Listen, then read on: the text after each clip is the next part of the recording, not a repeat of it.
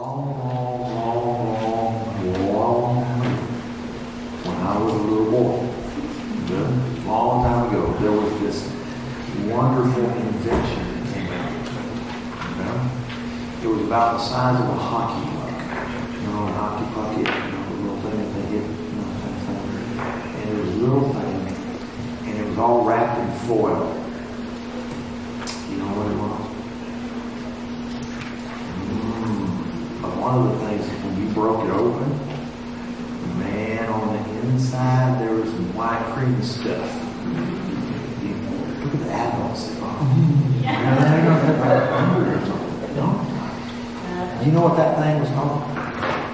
It was called a ding dong. no? You got a ding dong? You know, wonderful ding dong.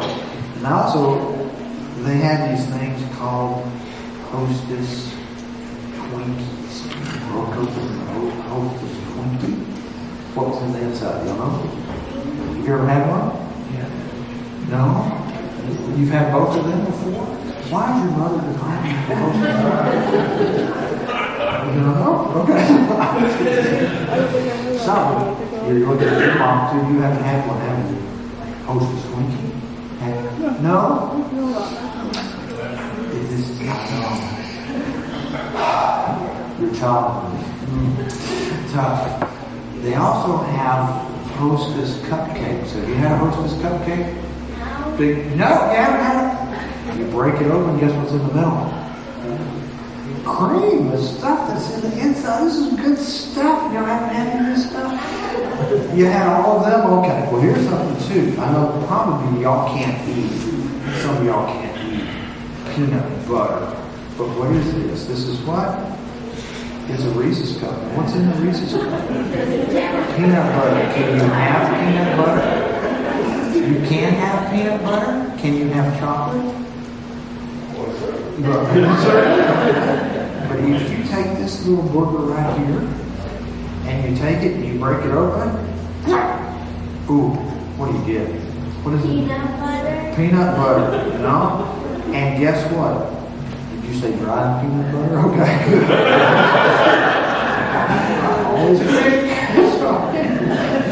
You got this dried peanut butter. And here, here's the point. We're going to learn in the sermon today, if you'll listen to the sermon. Yeah, it's, it's what's on the inside that counts. You know, the chocolate's pretty good, that peanut butter. You, you want some of that? It doesn't even look like peanut butter, does it? Peanut butter. This is the sign of being very inquisitive. Yeah, it does. It, it does look shiny, doesn't it? So that's a good point. In this, when we're going to learn is that it's still back to don't worry. There's still some more down here. Hang on.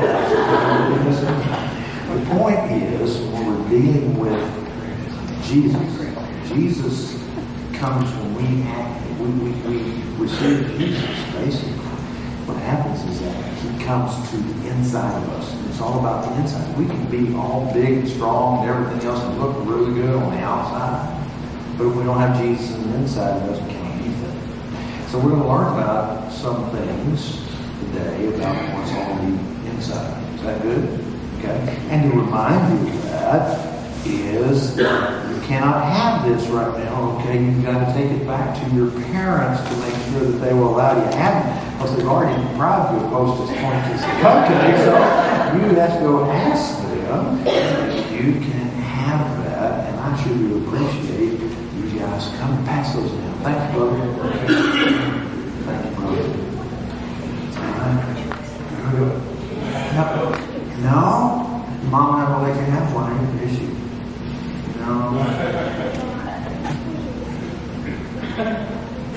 Oh, you're, you're full of candy. Is that what you said?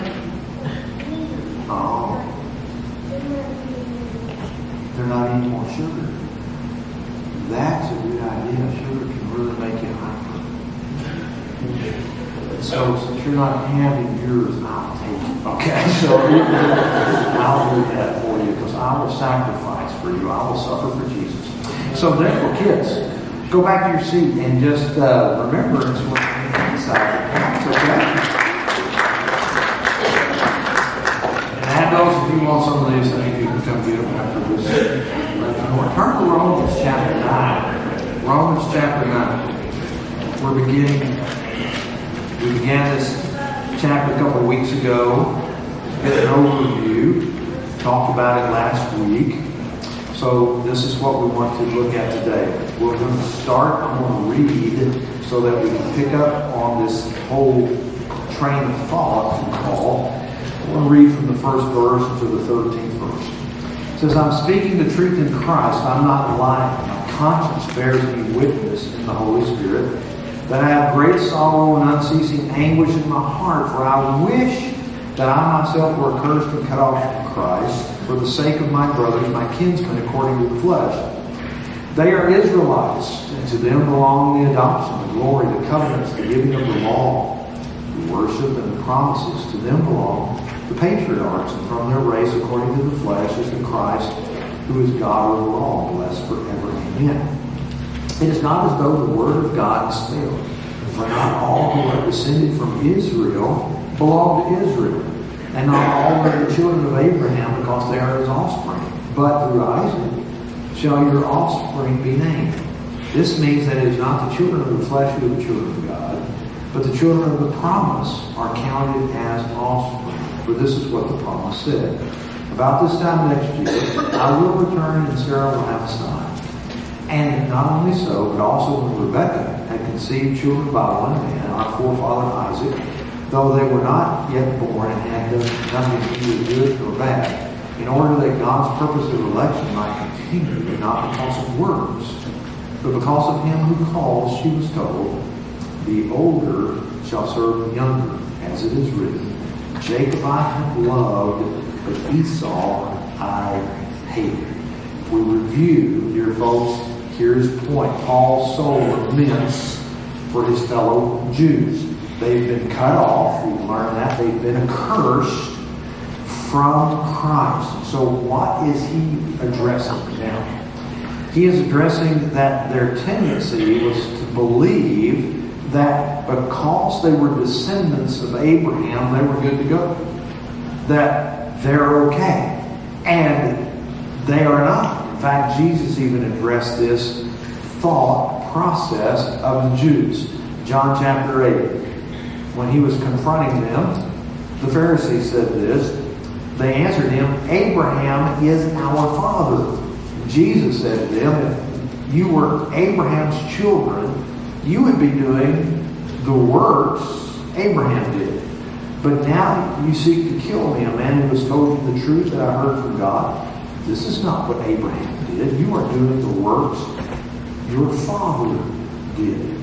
And so what Jesus was trying to get them to understand was that just because Abraham was your physical descendant doesn't mean that you are of Abraham. In fact, he names their father. Remember that, he says, You are of your father, the devil. So we understand again two different distinctions of people those who belong to the Father, those who belong to Satan when they are lost or saved. So that's the distinction here that we have to understand. What Paul is saying in the previous chapters, if he's saying those things as truth from God, then God's promises have not failed. That's the key to all of chapter 9. The promises of God have not failed.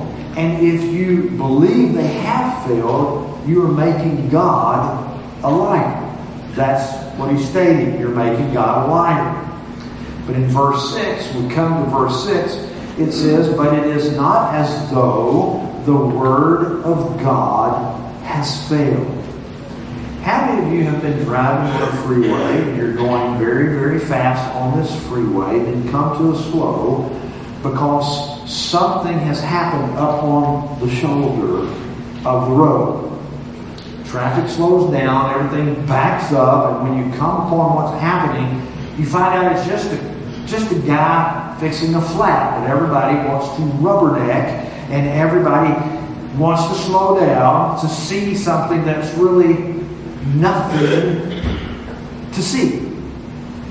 Did you know that technology has been created in cars now that you can look out your windshield and up on the front, looks like it's up on the front fender. You can see the speed limit posted, the little red lights or green lights or whatever, and then it posts right beside it how much you're going.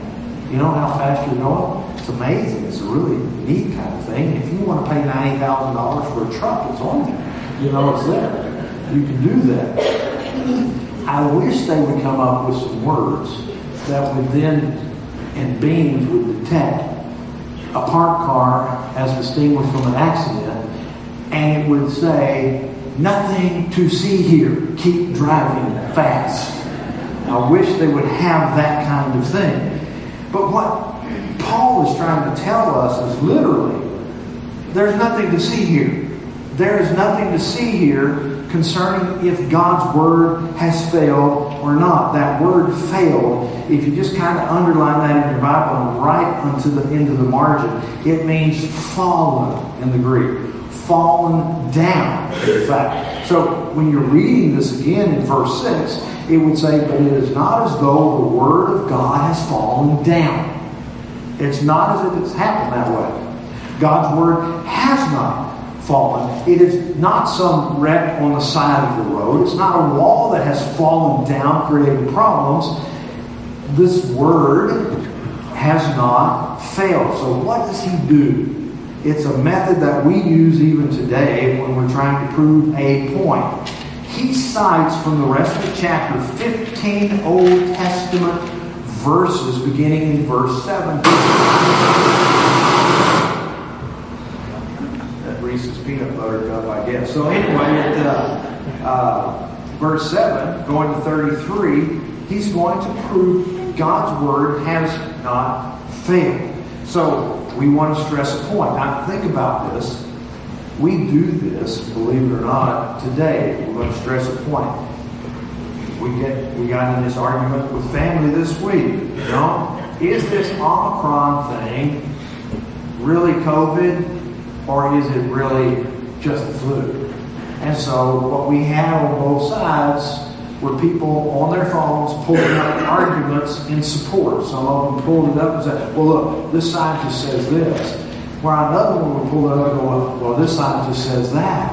And so what we had back and forth was who's right. We're trying to validate our argument. Paul is doing the same thing. For example, in verse 7, if you look at verse 7, it says, uh, And not all are children of Abraham because they are his offspring, but through Isaac shall your offspring be named. That's Genesis 21 and verse 12. In verse 9, he goes down again verse 9. He said, For this is what the promise said, and about this time next year I will return, and Sarah shall have a son. He's quoting Genesis 18 and Genesis 18 14.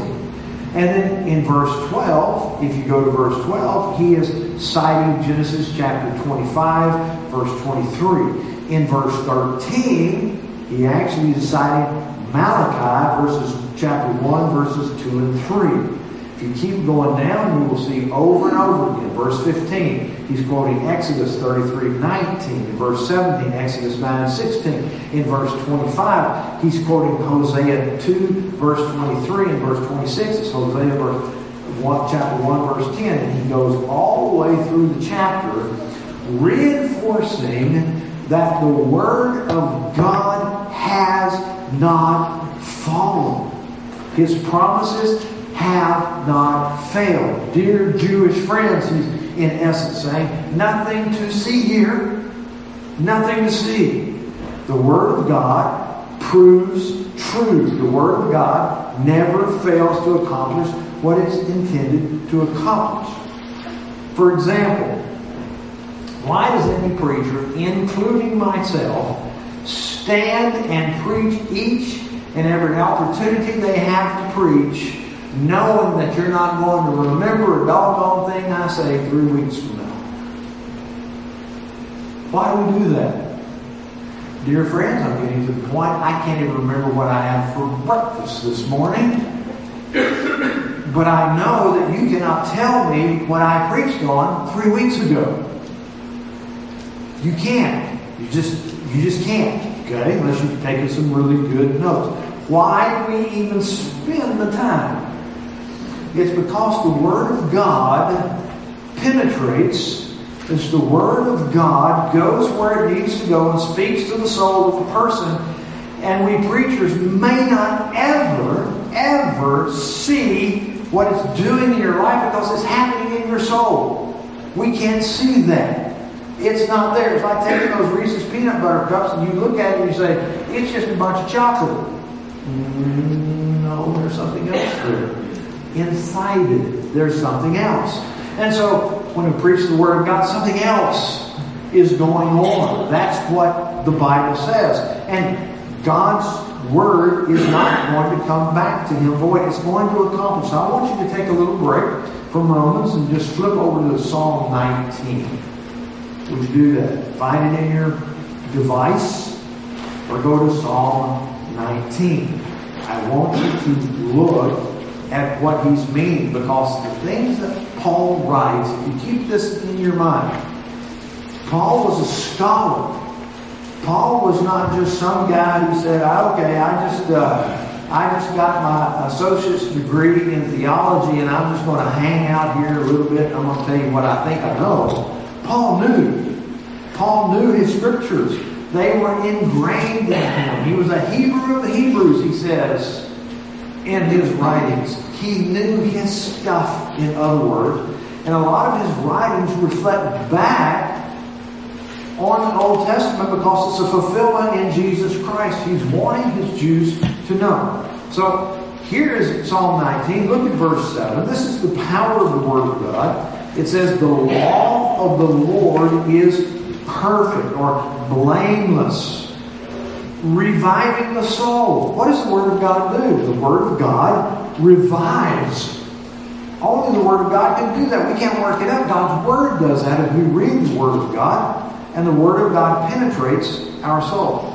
It says, the testimony of the Lord is sure, making wise the simple. God's Word then is reliable. It, only, not only revives, it is absolutely reliable. It is very sure. Verse 8. The precepts of the Lord are right, rejoicing the heart. God's word causes rejoicing in you, in your being. If you know, for example, that you have sinned against God, and you are a Christian, and you have your conscience just, it's just been pricked, and you just know, oh Lord, I have sinned Will you ever forgive me? And you turn to First John and it says, if we're faithful and just, I mean, we confess our sins, he's what? Faithful and just to forgive our sins. You should rejoice. Just reading and understanding the Word of God. It causes rejoicing. Listen to what it says in verse 8. In the fear of the, the fear of the Lord is clean, enduring forever. The rules of the Lord are true and righteous altogether. So therefore, God's word is righteous. It's not going to lie to you. It's going to do that which is right. If you look back at the verse 8, I skipped this, and it says, The commandment of the Lord is pure, enlightening the eyes. That means God's word reveals things to us and things about himself so that we can know God better and that we can respond to Him. So, what Paul was doing, he is going back and understanding the Word of God has not fallen. The Word of God is powerful. In fact, in Isaiah 55, notice what it says. You probably have this, memorize this. For as the rain and the snow come down from heaven and do not return there, but water the earth, making it bring forth and sprout, giving seed to the sower, bread to the eater, so shall my word be that goes from my mouth. It shall not return to me empty, but it shall accomplish that which I purpose, and shall succeed in the thing for which I sent it. Hebrews 4, for the word of God is what? Living, active, sharper than any what? Two-edged sword piercing to the division of the soul, and the spirit, joints, and the marrow, discerning of the thoughts, the intention of the heart. And then again, Peter says the same thing. Having purified your souls, chapter 1, uh, this first book, having purified your souls by your obedience to the truth, for a sincere brotherly love, love one another earnestly from a pure heart, since you have been born again, not of perishable seed, but of imperishable through the living and the abiding Word of God. For all flesh is like grass, and all its glory like the flower grass. The grass withers, the flower falls, but the word of, of the Lord remains forever. One of my favorite movies is The Sandlot. I don't have to tell you about that, but they're sitting up in that up in that treehouse, right? And they keep saying those words over and over again, and they get close the young man's face. Forever. That's what the Word of God does. It's going to stand forever. Paul knows that. He's trying to convince his fellow Jews look, my fellow Jews have been cut off. My fellow Jews have been accursed. I wish they all believed, but the promises that you have have not failed. Israel is still a chosen part of God's plan. And we get to chapter 11, and he tells us that there's going to be a remnant of those that are going to be saved. So the Word of God has not fallen, it's going to be there. This is so applicable to us. Let me tell you why. Because as long as you're speaking the Word of God to your children, to your friends, or whatever, it's going to accomplish what God planned for it to accomplish. It will happen according to God's time. That's why we emphasize to you parents, continually use the Word of God with your children. You do not know whether they're not going to be saved at a young age, middle age, old age, you don't know. But the Word of God will go into that heart of that child and it will do the work it's intended to, to do. They're either going to receive it or they're going to reject it. But it's going to do what it's going to do. So continually use the Word of God. In fact, plastered around your house, wherever you have it, just plastered there. Just get big things, you know, posters, whatever it is, plastered there. So when they walk by, they see kind of things. If you've been to my house, you'll see that we've got these two nooks uh, we've got big chalkboards in those little nooks, and on there they're written. They've got the Ten Commandments over here, they got another verse over here. You go into our little, what we call our playroom now for my grandchildren, but it's now our music room where I have my piano and have, you know, a game table. We have this. We have made posters, basically. We took old windows, glass pane windows, and we had put people, had put scripture verse on them. So we got them, you know, plastic there everywhere, on the refrigerator. It's there. We're trying to say when our grandkids come in and people come in, they walk by and they see and they can read the Word of God. Why? Because it never comes back empty. That's what Paul's trying to say. It hasn't failed. It hasn't fallen. Use the Word of God. Talk it. Memorize it. Talk about it. Now he goes on and he's look, looking and said, look, we need to understand it's what's on the inside that counts. It's what's on the inside that counts. Verse 6. If you go back to verse 6. For not all who are descended from Israel belong to Israel, and not all children of Abraham, because they are his offspring, but through Isaac shall your offspring be named. This means that it is not the children of the flesh who are the children of God, but the children of the promise who are counted as his offspring.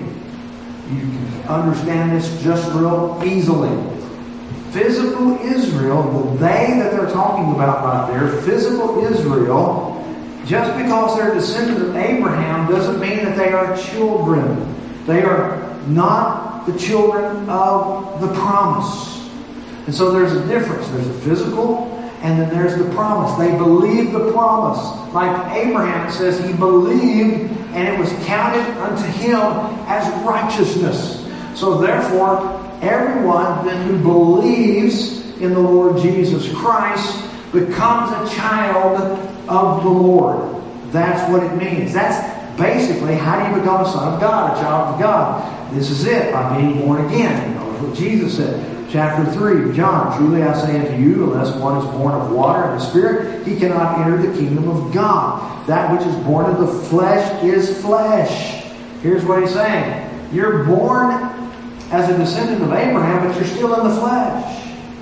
You've got to be born of the Spirit. That's why he follows this. That which is born of the Spirit is Spirit. You remember, Jesus is talking to a Jewish man by the name of Nicodemus. He says, Do not marvel that I said to you, You must be born again. The wind blows where it wishes, and you hear its sound, but you do not know where it comes from or where it goes. So it is with everyone who is born of the Spirit.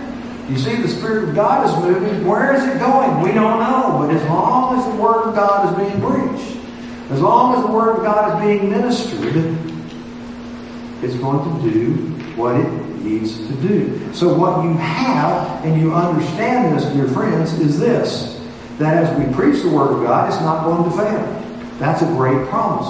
But what it means is that when you receive the Lord Jesus Christ, you've become a child of Abraham. You've become that child. You've become a child of God. And that's the only way that you can enter into the kingdom of heaven. To get across to these Jewish folks. Look, of God's to fail. This is what's going to happen. Not all of Israel is Israel. Here's what he's kind of saying like this. It'd be like me walking into a McDonald's and they're getting there in McDonald's proclaiming that I am a Big Mac. Just because I walk in doesn't mean I'm a big, uh, a man. Just because you go into your car, I mean into your garage, and you make car noises, it does not make you a car. You're still you. Emphasis, Paul was saying, just because you're a child of Abraham doesn't mean you're a child of God. It does not mean that. In fact, John chapter 1, he says, The true light, which gives light to everyone, was coming into the world. He was in the world, and the world was made through him, yet the world did not know him. He came to his own, and his own people did not receive him. But all who did receive him, who believed in his name, he gave the right to become the children of God who were born not of blood, nor of the will of the flesh, nor of the will of man, but of God. Now, folks, this, that's very, very important to understand. Remember, we put it together, John chapter 3. The Spirit blows where the Spirit is going to blow. It's going to do what it's planning to accomplish in people's lives. And when that happens to you, Basically, you are receiving a gift that opens your heart, that allows you to believe on the Lord Jesus Christ. I get a little perplexed, and this is just me. This is a, you, you may think I'm splitting hairs, but I, I don't like the phrase, would you accept Jesus Christ? I don't like that phrase. The reason I don't like that phrase is because it implies that something needs to be acceptable and who gets to make the final decision whether it's acceptable or not. It kind of puts it back in our ballpark. But here's the point. If Jesus is saying, Spirit blows us, it's blowing, and that if we receive this, this gift comes to us. This gift comes and we receive it, and then we respond to it. We respond to it by placing trust and faith in the Lord Jesus Christ. What's happening in this whole scripture is we know this that Paul is saying, look, all of Israel is Israel. And then he pulls out the big guns and he says, look at Abraham, look at Isaac. Now we go back to verse uh, verse 7. It says, Through Isaac shall your offspring be named. And then he tells it in verse 8 the children of the promise are counted as offspring. And then he reiterates the promise about this time next year, I will return and Sarah will have a son. But not only so, but also when Rebekah had conceived children by one man, our forefather Isaac, though they were not yet born and had done neither good or bad, in order that God's purpose of election might continue, not because of works, but because of who calls. He was told, the older was over the younger, this room. Jacob I love, but Esau I have hated. This is the whole point that he's trying to get to and uh, get you to understand, oh Jewish people, as he's looking at this. The children of the promise come from Abraham through Isaac. Folks, if you read your Old Testament, you realize that Isaac wasn't the only one born to Abraham. You remember? Sarah got a little impatient with this promise of God. It hadn't happened yet. What does she do? She gives her servant over to Abraham. He conceived a son. Basically, he propagates a son by the name of Ishmael. Y'all remember this? But remember, that's not the only sons that he had. After Sarah died, he took Keturah, and then Keturah had six more sons. Maybe that's why we sing that children's song. Father Abraham had many sons, many sons had Father Abraham. Right? Understand? But there was one that was a child of promise. One. Whose prerogative was it to choose the one? It was God's. It was God's prerogative. He didn't have to save all these. He wasn't obligated to save them. He chose one. And it was through that one, as Paul is trying to get across to his Jews, this is what the promise made. Verse, verse 9. About this next time next year, I'll return, Sarah will have a son. So those who are children of the promise, those who believe, receive the Lord Jesus Christ, they are the ones in Jesus Christ for us. For them, this is what he's trying to say, God's purpose of election is still true. This is what's happening. Not all of Israel is Israel, but there are going to be some that are going to be saved. That's why we preach and what we have to understand. It's not what's on the outside, it's not the physical, it's not the descendants. It's not you coming in and saying, you know, Pastor, I was sprinkled when I was a baby and I've been a believer since I was born. No. No.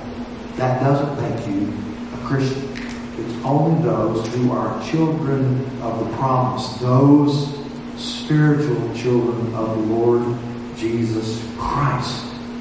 That are those are the ones who enter into the kingdom of heaven. So Paul is trying to say to them, this was the purpose, this is the reason. God's word has not failed at all and will never fail. He has a purpose. Next week we get to talk about that really, those really hard verses where it talks about though they were not yet born and had done nothing either good or bad, in order that God's purpose of election might continue not because of works, but because of him who calls. She was told, the older will serve the younger, as it is written, Jacob I loved, but Esau I hated. We want to delve into that next week. Did God really hate Esau? Does this word means he just loved him a little less? Hope you come back because we're going to explore those kind of things. But know this, know this. If you receive the Lord Jesus as your Savior, you're a children of Christ. You are Abraham's descendant. You will have eternal life. You will experience the glory. And we sang today that one day He's coming. That's true. He is coming and we will be with him and we will worship him forever and ever and ever. And if you don't have that assurance, come and talk with me. Come and talk with me. After the service, I want to share with you about eternal life and what it really means. Just because you grew up in a church doesn't necessarily mean that you are a Christian. Okay? So let's pray. Father, thank you again that your Word of God never fails. It contains your promises. And everything we need for eternal life and godliness. Thank you. So I pray that you would continue take that word of God, which is living and active, pierce our souls, teach us, help us, O Lord, to be more and more like our Lord Jesus Christ, everything do. And I ask it in Jesus' name.